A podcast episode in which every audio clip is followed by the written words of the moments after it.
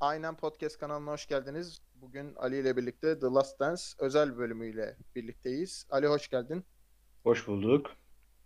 Ee, Ali bildiğin üzere 10 bölümlük The Last Dance belgeseli geçtiğimiz pazartesi günü sona erdi. 10 bölümü de yayınlandı. İzlemeyenler varsa Netflix üzerinden de tekrardan izleyebilirler. Şimdi e, bugün bu belgeseli e, kendi açımızdan yorumlayacağız. Kendimiz açımızdan değerlendireceğiz. Şimdi öncelikle belgeseli nasıl bulduğundan başlayayım ben.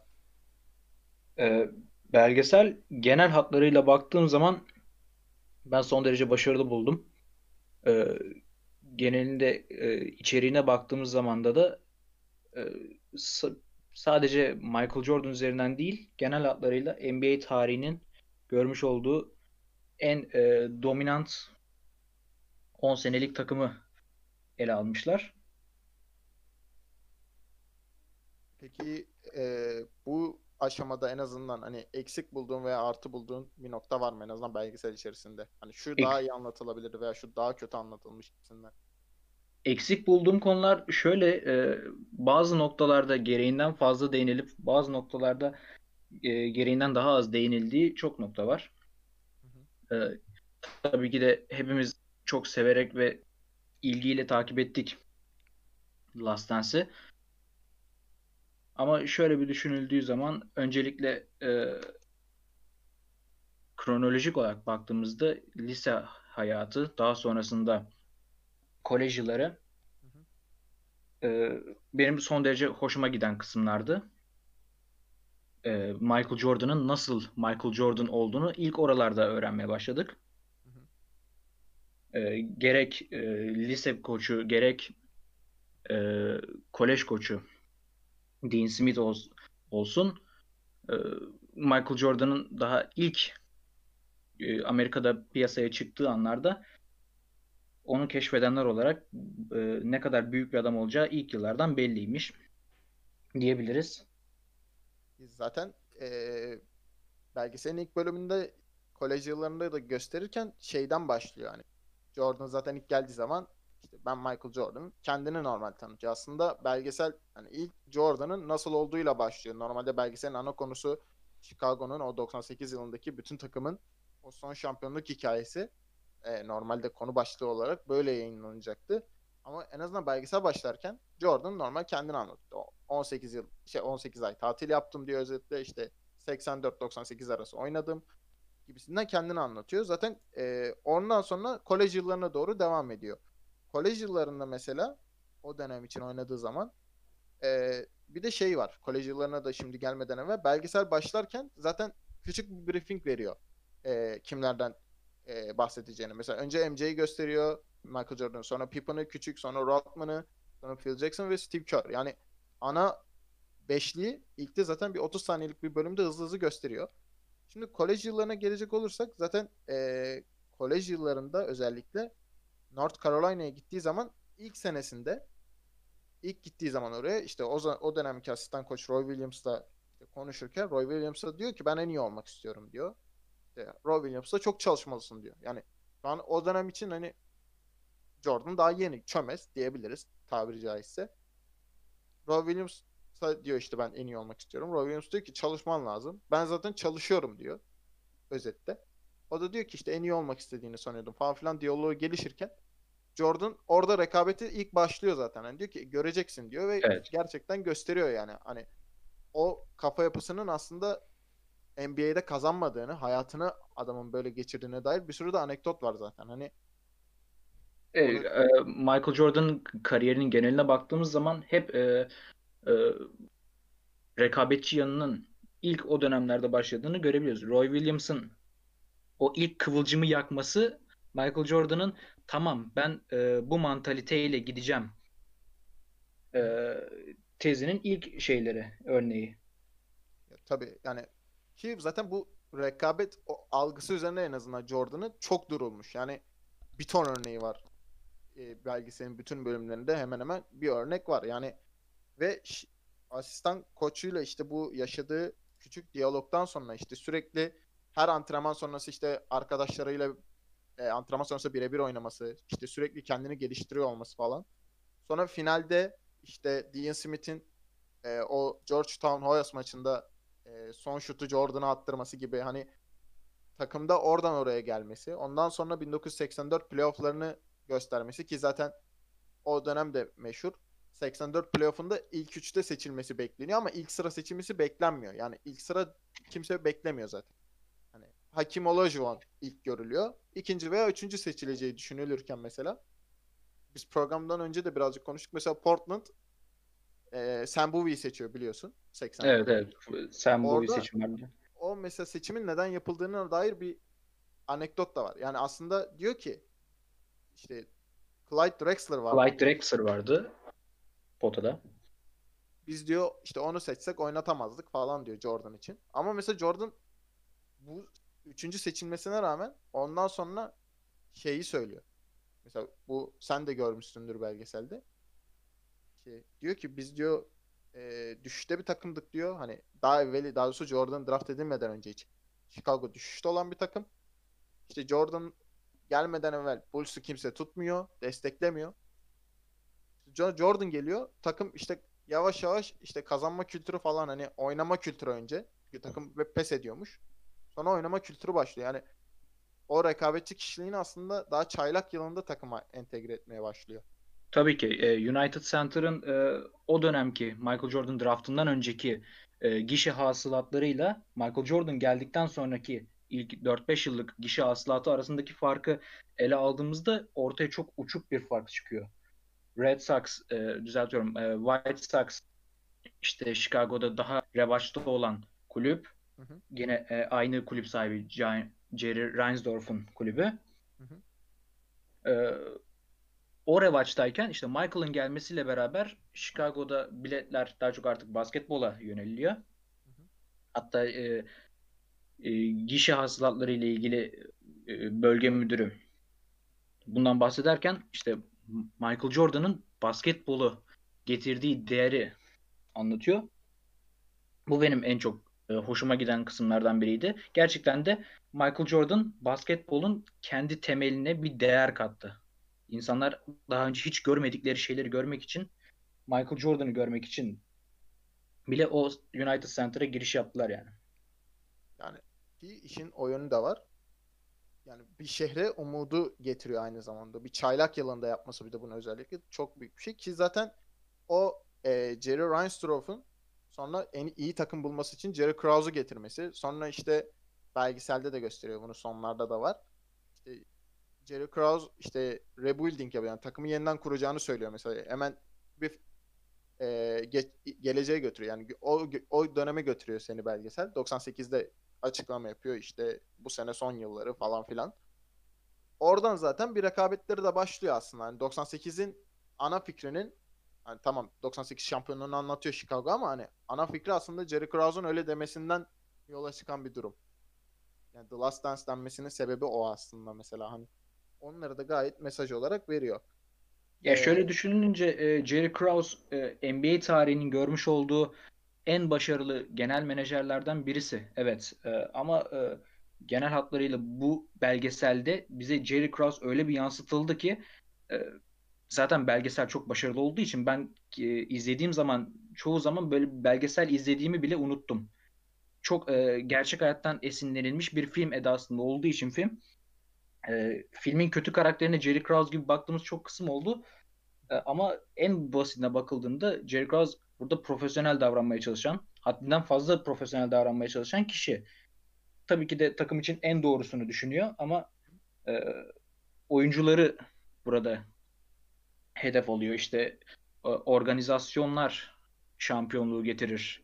E, oyuncular değil, takım değil demesi bile direkt oyuncuları hedef alan yaklaşım. O yüzden de Michael Jordan'ın, Scottie Pippen'ın ve diğer dönemin oyuncularının bu konuda çok fazla serzenişini gördük belgeselde. Ya evet mesela zaten şimdi belgeselin ikinci bölümünden de şöyle anlatayım. Zaten Pippen Kraus gerginliğini anlatıyor mesela ikinci bölümde. Scottie Pippen'a çaylak yılında 7 yıllık kontrat imzalatıyorlar. Ama mesela kontratı uzatırken diyorlar ki imzalamama yetkin var. Yani istersen imzalama diyorlar. Daha fazla kazanmak için. 7 yıl 18 milyon dolarlık kontrat normalde. Pippen imzaladıktan bir süre sonra reklam gelirleri falan artıyor NBA'nin. Normalde atıyorum 18 kazanacakken 38 kazanabilme imkanı varken sözleşmesi gereği ona 18 milyon almakla yetiniyor sonra bunu Jerry Krause'u suçluyor. Yani Krause imzalattırdı falan diyor mesela. Abi sen ne düşünüyorsun mesela bu konu hakkında? Mesela Pippen oynamıyor daha sonra. Oynamama kararı alıyor. Chicago'yu işte bırakacağım falan diyor ya mesela. Yani, Yani, e, doğru mu yaptığı?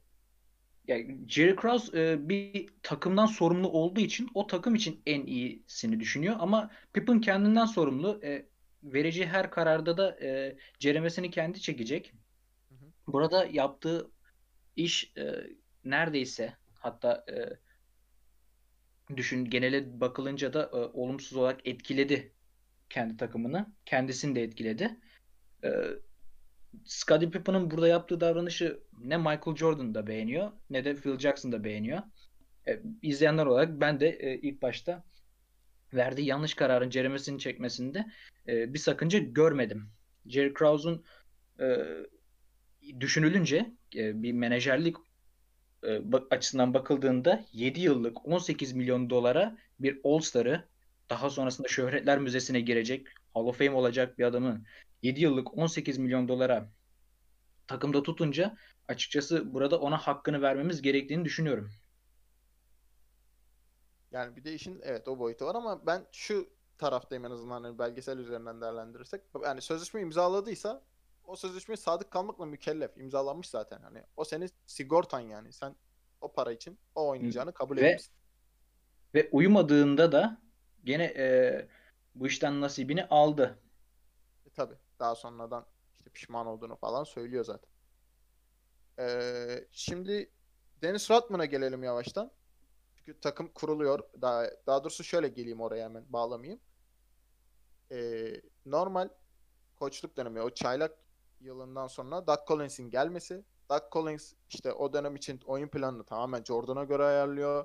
Jordan'a göre oynuyor. Sonra playoff'ları çıktığı zaman Jordan işte 63 sayı gibi bir rekor atıyor. Sonra Larry Bird çıkıp işte Tanrı bugün Jordan kılığında sahadaydı gibi bir sansasyonel bir açıklama yapıyor o dönem için.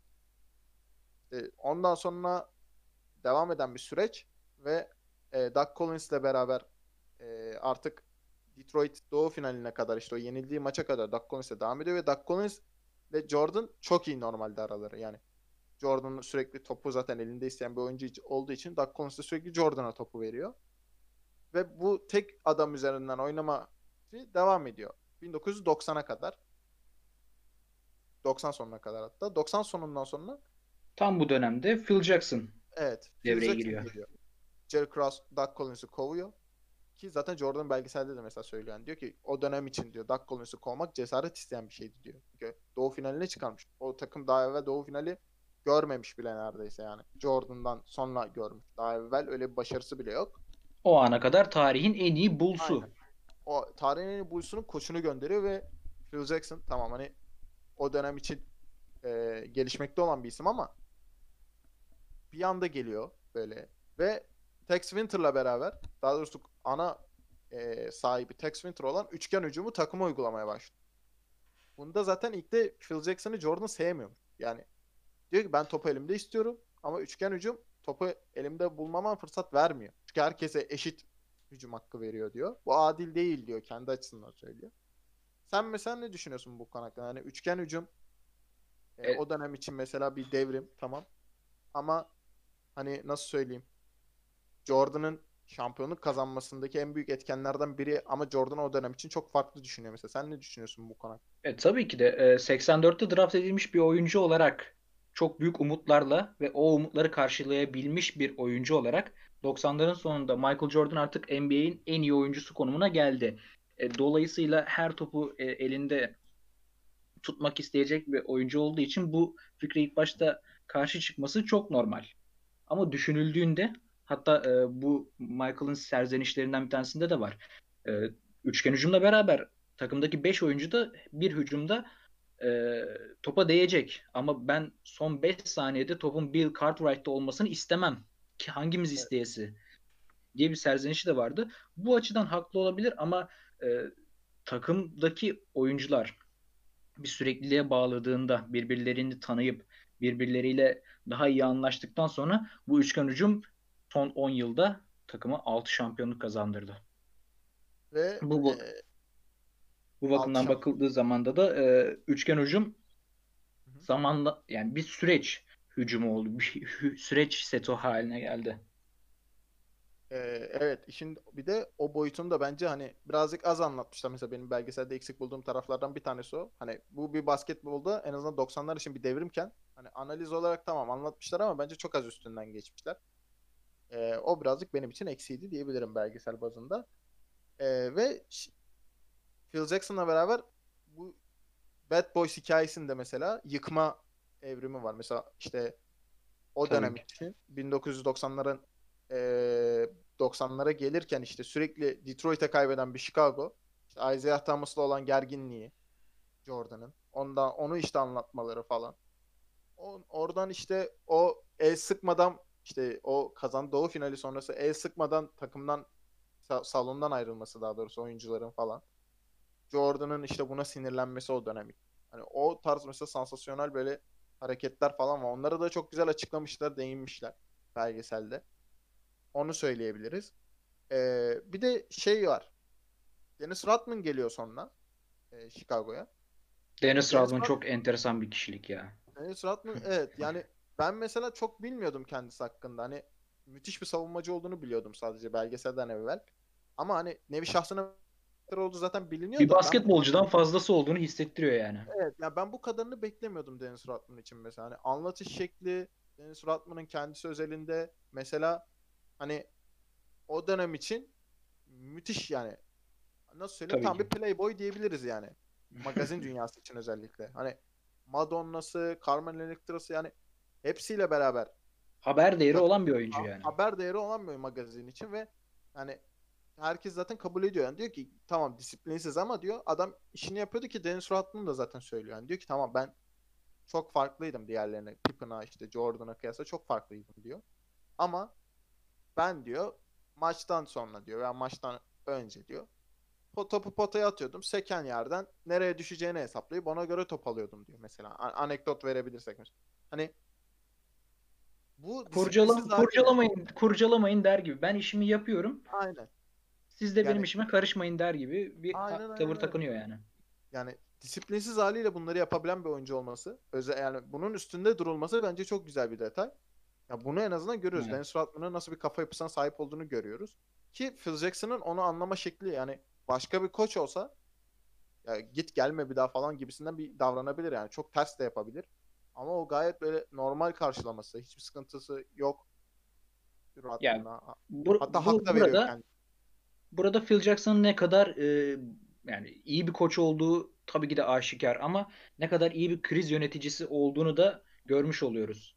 Dennis. Rodman'ı e, gene Dennis Rodman'a özel e, kıyasla daha az sorunlu olsa da Scottie Pippen'ı yönetmek hele ki majestelerini yönetmek hiç ama hiç bir kolay bir iş değil. Herhangi bir koçun yapabileceği bir iş değil ve o kriz yönetimini ne kadar iyi yönettiğini de e, belgeselde yeterince belirttikleri için Netflix'e de teşekkür etmek lazım bu konuda.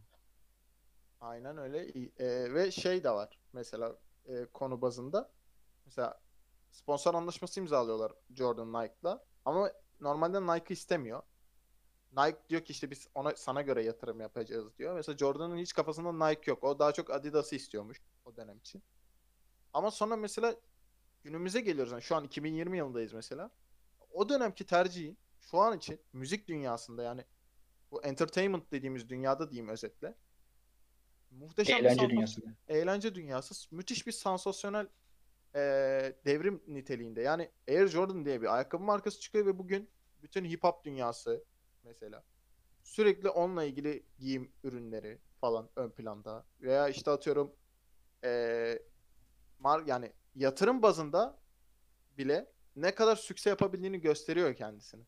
Hani bir bire- bireyin bir marka olabilmesi çok farklı bir durum. Ee, ama hani bu nasıl söyleyeyim? Daha evvel olmuş bir şey değil. Yani ay- markanın ismi zaten kendi ismi Nike adı altında satılıyor ama şu anki durumda Air Jordan da, Nike markası değil de başka bir markaymış gibi duruyor. Tabii ki. Ee, ilk ben e, belgeselde ilk bahsettiklerinde bu konu üzerinde Nike'dan ilk bahsettiklerinde e, dönemin Nike'ının bu kadar e, şey nasıl anlatsam işte ön Converse'ten planda değil. Ya şimdiye kıyasla ön planda değil o dönem için. tabii Daha ki Converse daha revaçta. E, Çoğu All Star Converse giyiyor. İşte Adidas gene Mike'ın Michael'ın Michael'ın istediği Hı hı. e, ayakkabı. Şimdilerde bakıldığında aslında düşünüyorum e, Air Jordan'ın Adidas'ta olduğunu, Air Jordan'ın Converse'de olduğunu e, aklımda hayal etmeye çalışıyorum. Herhalde şu anda Nike diye bir ürün olmaya da bilirdi. Ya yani bu Çok şey kattı yani kendi müthiş bir şey. Nike'a çok şey kattı. Yani ki zaten bunu da kendisi de söylüyor hani babası diyor ki yani saçmalama diyor yani hani şimdi bu argo şey olmasın da hani saçmalama diyor özet yani bu, bu fırsat gelmiş yani daha evvel hiçbir şeyimiz yoktu gibisinden hani değerlendir diyor. Babasının dediğine uyaraktan ilerliyor ve kendisi için de zaten söylüyor pişman da değilim. Gayet de mutlu. Yani bu dünyada mesela bu eğlence sektöründe bile bir basketbolcunun bu kadar büyük bir marka yapabiliyor olması bence çok acayip bir durum o dönem için en azından. O dönem Ee, için evet bu çok şey e, şaşırılacak bir nokta. Evet ama şu anda 2020'de bakıyoruz. Michael Jordan'ın e, kariyerinin geneline bakıyoruz. E, bunu da yapabilecek yegane isim de zaten oydu. yani o çok güzel değinilmiş belgeselde. Onu da e, izleyebilirsiniz isterseniz. Özellikle dikkat edilmesi gereken bir husus bence. E, belgeselin ilerleyen bölümlerinde Kobe Bryant'ı görüyoruz. Biraz hüzünlendik Bur- gördük. buradan da kendisini bir kez daha rahmetle Bir analım. rahmetle analım. Şahsen benim çok sevdiğim, çok beğendiğim bir oyuncuydu.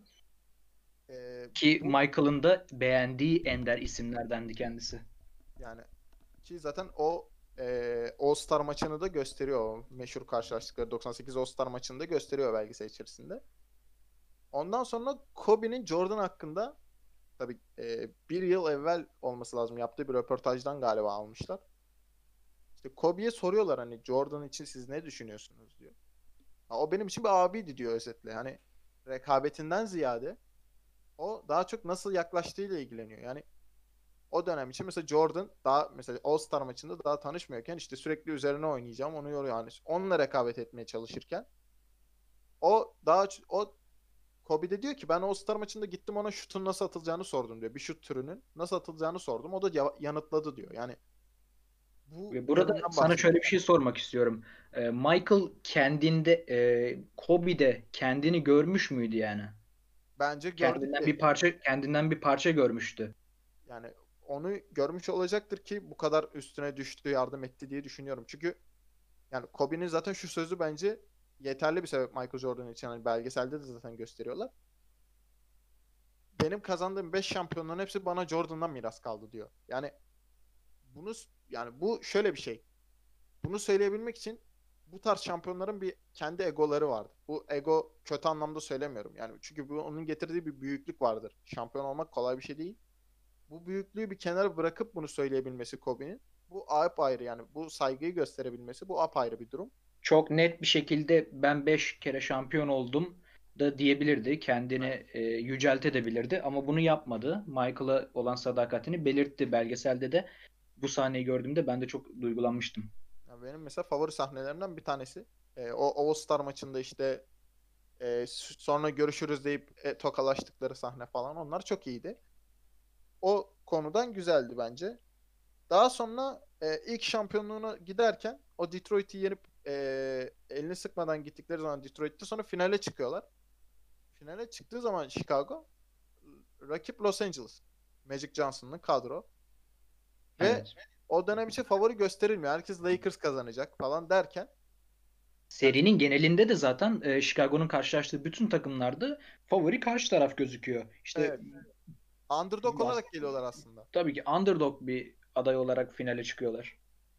Yani o final bazında geliş sürecinden bahsetmiyorum. Final olarak underdog yani kim- çoğu kişi favori bile göstermiyor. Çünkü daha evvel oraları oynamamışlar, bilmiyorlar. Ama ona rağmen hani Magic Johnson da söylüyor hani ben böyle bir şey görmedim. Durduramıyorduk diyor ki gerçekten durduramıyor. Hani Pippen olsun o dönem hani karşısında duramıyorduk diyor. Horace Grant'la falan beraber hani domine ediyorlar ama Jordan önderliğinde giden bir takım sonuçta hani. Bunu da ekstradan belirtmişler ve ilk şampiyonluğunu kazandığı zaman zaten belgeselin başında da söylediği o e, Lakers ve Celtics gibi olmak istiyor bu kurum dediği, draft edildiği zaman söylediği sözü. Ben bu takıma bir şampiyonluk vereceğim. Evet. Yani ilk bölümde söylüyor. Hemen zaten e, o sahneyi gösteriyorlar. Böyle peş peşe gelmiş gibi oluyor. O yönden orayla bağdaştırmaları güzel ki zaten belgeselin genelinde bu kurgu flashbackleri de- dediğim hep bağlantılı. Mesela bir konu gösteriyor. Mesela ilerleyen zaman için söyleyeyim. Hani Indiana Pacers serisini gösteriyor. Mesela o Indiana Pacers serisinde mesela Jordan şeyi söylüyor. İşte Chicago'ya da gelecekler diyor. 98 Doğu finali için. Sonra 97 NBA finaline dönüyor bir anda. Utah'ın Chicago'ya gelişini falan anlatıyor. Yani o bağlamda bağlantılar, kurgu bağlantıları hiç böyle alakasız değil. Aynen. Hemen hemen hepsinin bir mantığı var. Yani düşündüğün zaman ha bunu bu Paxson-. Paxson Kör e, ilişkisi birbirine olan e, bağlantılı e, benzerliklerini de çok e, o kurgu flashback ile bayağı iyi anlatmışlar. Paxson'ın seriyi kazandıran şutu ve Steve Kerr'ün yine e, maç kazandıran şutun birbirine benzerliklerini. O yönden mesela şeyi de çok güzel göstermiş. Mesela Steve Kerr geldiğim zaman diyor ben hani çoğu kişi bana şans bile vermemişti. Tamam Phoenix şans tanıdı ama tutunan bir oyuncu değildim diyor. Sonra Chicago'ya geldim. Benim hedefim John Paxson gibi olmaktı diyor. Yani onun gibi o rolde olmak istiyordum diyor. Ki Kerr geldiği zaman zaten Paxton son senesinde. 93 yılında geliyor Kerr. Paxton zaten son senesinde. Hani orada zaten bana diyor abilik etti, yardım etti diyor zaten Kerr o dönem için. Evet. Ve eee, şeyi de gösteriyor mesela belgeselde o da çok güzel. Şa- işte üst üste şampiyonluklar gelecekken işte 91 playoff fi- NBA pl- finallerinde Jordan'ın rekabet yönünü iyice detaylandırıldığı yer orası aslında. Hani 91'de şey işte Clyde Drexler'la beraber işte karşı karşıya geliyorlar. İşte herkes onunla eşleştiriyor. İşte Jordan mı Clyde mı diyor. Jordan'a soruyorlar diyor ki alınmıştım diyor. Yani bu nasıl bir rekabet duygusu? Yani Ki düşündüğümüzde Clyde Drexler şu anda da e, Hall of Fame olmuş bir oyuncu. yani o dönem için bir de söylem yani alındım demesi mesela müthiş bir ego. Hani bu müthişten kastım hani övmekten ziyade biraz da korkutucu da bir tarafı var. Yani Tabii ki. E, Michael'ın e, röportajlarını belgesel e, süresi boyunca 10 bölümlük süreç boyunca Michael'ın bahsettiği şey genelde hep işleri kişisel, kişiselleştirme üzerine. Nasıl başarılı olduğunun altındaki o derin mesaj da hep e, işi kişisel almada yatıyor. Gerek Clyde Drexler, işte e, Reggie George Miller'la olan kavgası, George Karl var. Seattle George. Karl'ın e, elini sıkmadan gitmesi, ve hani Isaiah Thomas'ın Detroit e, Bad Boys'unu eledikten sonra e, maç daha bitmemişken sahayı terk etmeleri. Yani onlara mesela şey diyor. Hani diyor ki ben diyor kaldıramam gibisinden hani. Ben, bana diyor yanlış yapmayacaksınız abi falan hani şey olmasın e, teşbihte hata olmasın hani baya böyle mahalle abisi gibi hani bana yanlış yapmayacaksın der gibi böyle devam ediyor ve sürekli hani şey yapmıyor. Mesela trash talk yapıyorlar Jordan'la ve Jordan kaybetmiyor o trash talk'ların hiçbirini ve yani uçakta kart oyunu oynuyorlar mesela. Mesela orada DJ Armstrong da söylüyor. Diyor ki biz diyor bir dolarlarını oynuyorduk. Arka masada mesela y- 100 bin dolarlarını oynuyorlardı diyor. Jordan mesela bizim masaya gelip bir dolarlığına ben de oynayabilir miyim diyordu. Ni- Yani sırf şunu yapmak. Amaç amaç kesinlikle ve kesinlikle sadece kazanma duygusu. Evet. Yani bu bitmek tükenmek bilmeyen Kazanma bir- hissiyatı, doymama mevzusu. bunu bu kadar uzun bir süre sürdürebilmesi bile hani bilmiyorum kafa yapısı çok farklı ve zaten şeyde de belgeselde de hani bu herkesin de malumudur. İşte Jordan arkadaşlarına çok sert davranıyor falan. Ki zaten Horace Grant'in de öyle bir açıklaması oldu işte. Ee, Jordan normalde daha sert davranıyordu. Belgeselde kesmişler falan diyor. Mesela e, geçtiğimiz gün Evet. yaptığı açıklamada. Ama e, belgeselde şey kısmı da var. Yani Jordan mesela kendi de anlatıyor. Diyor ki yani ben diyor onlardan yapamadığım hiçbir şey istemedim diyor. Yani Bill Cartwright'tan kalkıp üçlü kat falan demiyor adam zaten. Hani diyor ki daha iyi savun, kendini zorla. Mesela Scott Burrell'ın üstüne yükleniyor. Ki zaten biliyor yani Scott Burrell için hani tamam zor bir süreç ama onu zorlaması gerektiğini biliyor ki Scott Burrell da diyor ki ben zaten farkındaydım beni daha iyi yapmak için e, çalıştığının diyor.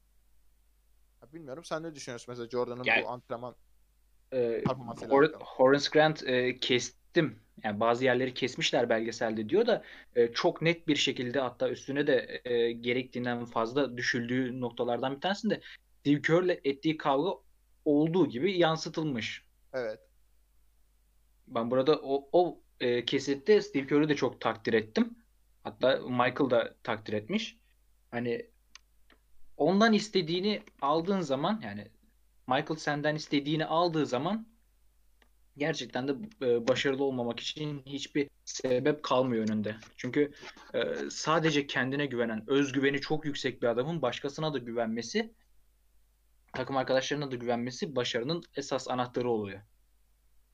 Ya bir de e, o dönem için işte çıkan kitapta Jordan Rules, Jordan Kuralları kitabında işte zaten o kitaptan sonra işte Jordan'ı karalama kampanyası falan çıkıyor. İşte Jordan ondan sonra antrenmanda işte ben öyle davranmadım gibisinden işte Phil Jackson birisi birileri Jordan'ı karalamak istiyor gibisinden ve takım bir arada kalıyor ondan sonra tamam. İlkten bir etkileniyorlar bu açıklamalardan dolayı ama sonra takım bir arada kalıyor ve ondan o dönemden sonra şampiyonluk geliyor. Ee, ve bu dönemden sonra işte sonra Phoenix şampiyonluğunda ve şey mesela o dönem için Jordan bu kadar pasör bir oyuncu değil. Yani ikinci finali kazandığı zaman da mesela Portland'ı yendikleri zaman da pas yönüyle öne çıkan bir oyuncu değil hala. Hala delici. İşte sürekli içeri giden, zorlayan. Yani aslında modern basketbola göre kıyasladığımız zaman belgeselde hani onu göstermiyorlar modernle kıyaslamıyorlar tabii de. Hani mesela biz kendimiz kıyasladığımız zaman ortaya çıkıyor o sonuç. Yani artık belli bir yerde değişim gerektiğini o dönemden gösteriyor.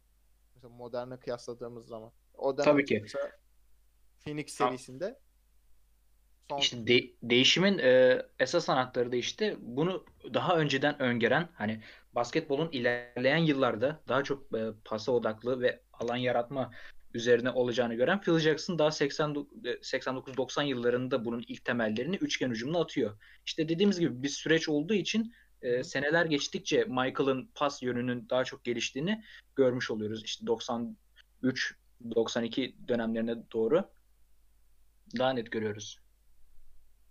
Ve hani son şampiyonluktan sonra işte o malum duymak istemediği haber ortaya çok kötü bir olay. Babası bir silahla saldırı sonucu hayatını kaybediyor. Ve sonra Jordan basketbolu bırakma kararı alıyor ve 18 aylık bir süreçte basketbol oynamıyor. O sıra beyzbola yöneliyor ve Sports Illustrated'ın işte geri dön Jordan, çantanı topla ve geri dön. Beyzbol sana göre değil gibisinden bir e, dergi kapağını görünce ondan sonra daha da hırslanıyor mesela beyzbolda hani ortalama diyebileceğimiz bir oyuncu oluyor. En azından tamam gene bir ilham kaynağı herkes için. Başardıkları ettikleri falan ayrı mesele ama hani daha evvel sadece çocukken oynadığı bir oyunu bu kadar ortalama bir düzeyde bile oynayabiliyor olması. yani daha sonra tabii beyzbol liginin e, kurallarının değişmesi, batması gibi bir durumlar da oluyor ama hani o dönemde bile hani beyzbolla bir alakası olmayan bir insanın çocukluktan beri ortalama üstü hemen hemen bir oyuncu olması bile Jordan'ın hani nasıl bir karakterde nasıl bir dirayette olduğunu gösteriyor. Tabii Ya daha sonra basketbola dönmesiyle beraber o süreç sonlanıyor. Sen ne düşünüyorsun mesela beyzbol yılları hakkında Jordan? Ya şöyle, e, Michael Jordan sadece basketbolcu olarak e, nitelendirmek bana birazcık yanlış geliyor. Çünkü e, spor tarihinin en büyük ikonlarından birisinden bahsediyoruz. Bu işte futbolda Maradona'dır, Messi'dir, Ronaldo'dur. İşte e, basketbolda da bunun en büyük örneği Michael Jordan. Michael Jordan dediğimiz gibi hani e, beyzbola başlasa, beyzbol için antrenmanlar yapmaya başlasa, fiziğini ona göre ayarlasa çok iyi bir beyzbolcu da olurdu. Ee, onun haricinde atıyorum futbola yönelik bir fizik e, antrenmanlarına başlasa çok iyi bir futbolcu da olurdu. Her yönüyle gerçek bir sporcu e, golfü de mesela belgeselde çok fazla yer vermişler. Golf oynamayı ne kadar çok sevdiğine. E, her yönüyle bir sporcu olduğu için bence e, ba- basketbola dönmemiş de olsaydı çok iyi bir beyzbolcu da olabilirdi. Ama işte e, grevler tabii bu dönemde ortaya çıkıyor. E, beyzbol ligleri başlamıyor. İşte ikinci takımlar maçlara çıkmaya başlıyor. E, bu da Michael'ın çok hoşuna gitmiyor. Basketboldan da çok güzel bir e, jestler geliyor işte ona geri dön gibisinden. İşte e, Scottie Pippen'ın Air Jordan ayakkabısı giyip işte kamera ayakkabısının altını gösterip geri gel işareti yapması benim çok e, kalbime dokunan noktalardan bir tanesiydi. E, Ben bile bu kadar çok etkilendiysem ve Michael Jordan da geri dönmeden yapamazdı. E, yapamadı da zaten. Çok güzel de bir geri dönüş yaptı. Aslında geri dönüşü o kadar güzel olmadı ama işte süreç içerisinde bir buçuk iki yıl sonrasındaki dönüşü gerçekten de onun ne kadar iyi bir sporcu olduğunu hani basket beyzbol antrenmanı yapıp fiziğini ona göre beyzbolcu fiziğine dönüştükten sonra tekrardan basketbol antrenmanları yapıp işte tam bu arada Space Jam filmi de Hı hı. e, sinemada vizyona giriyor işte. Ama aynı zamanda basketbola da geri dönmesi lazım. Hem filmi çekerken aynı zamanda da antrenmanlar yapıyor. E, bu adama da ağzımız açık ka- baka kalıyoruz yani. Nasıl bir sporcu bu adam diye.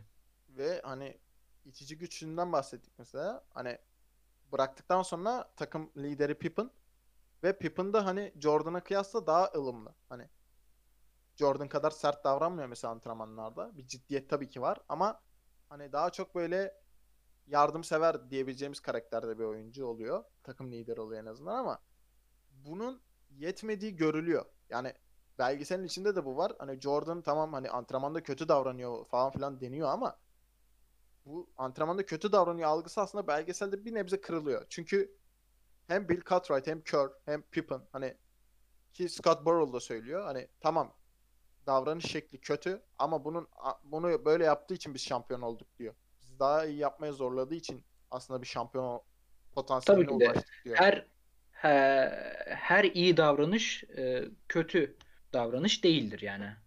Gere- Gerektiğinde kötü davranmak da asıl doğru olan şeydir. Ee, sonuç olarak baktığımız zaman e, bu rekabetçi duygusuyla beraber zaten anlattık. Gene George Karl dedik, Brian Russell dedik ve şey de var. Hemen son konulara doğru yavaştan gelelim. Labrador Smith olayı var. Yani Buna gerçekten değinecek miyiz? yani bunu anlatmamız lazım bence. Çünkü yani kazanma duygusunu devam ettirmek için adam kendine rekabet yaratıyor. Yani Labrador Smith işte Jordan'la niye oynuyor o maç? İşte sözde iyi maçtı Jordan falan diyor ve ertesi maç işte Nike diyor. Mikey diyor. Ertesi maç işte Jordan'ın Jordan onu işte daha nasıl söyleyeyim tabiri caizse yerle bir ediyor. Ama soruyorlar böyle bir şey dendi mi? Hayır diyor. Yani bu kazanma kültürünü devam ettirmek için kafasında böyle bir rekabet algısı oluşturması apayrı bir şey.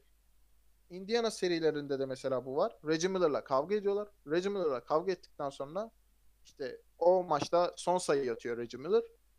İşte salon yıkılırken mesela Larry Bird'ün surat ifadesi var. Larry Bird hiç sevinmiyor. Mesela beni en etkileyen sahneydi o. Michael'ın-. Michael'ın sahada olduğunun farkında çünkü.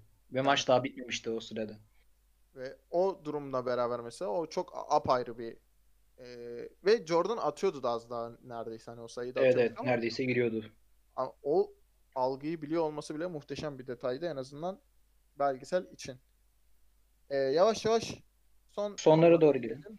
e, Jordan en sonunda e, bu Jerry Krause'un e, 98'de şampiyon olduktan sonra takımın işte taraftarlar zaten yuhluyor falan onu da gösteriyor belgeselin içerisinde var. Jordan şeyi söylüyor. 98 yılında bize bir yıllık en azından kontrat önerse, unvan koruma hakkı verseler kimse gelmeyecek değil, herkes gelirdi diyor. Peki sence 98'de bir yıl daha uzatsalar Chicago tekrardan şampiyon olabilir miydi? Ee, yani şimdi olmamış bir şey üzerine konuşulunca e, tabii ki de alternatif senaryolara yöneliyorsun.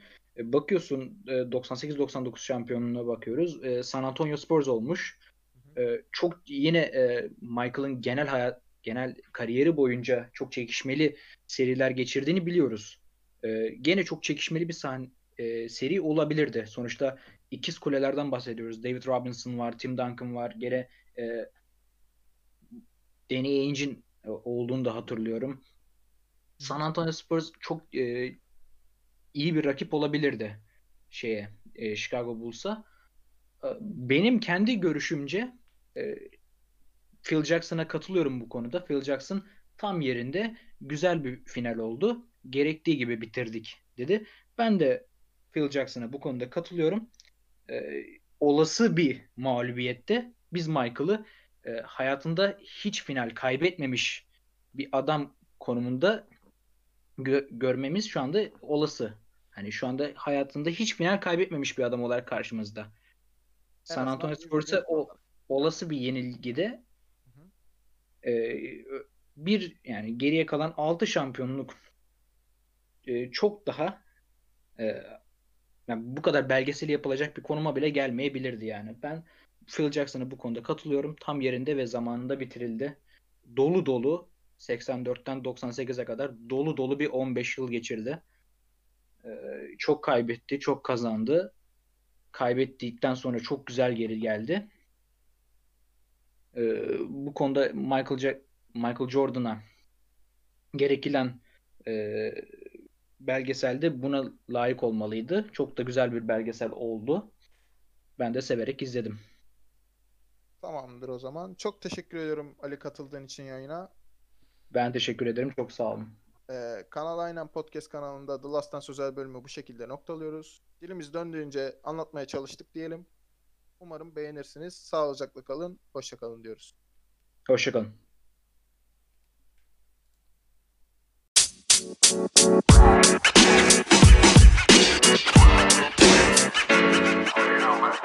my, you know, my.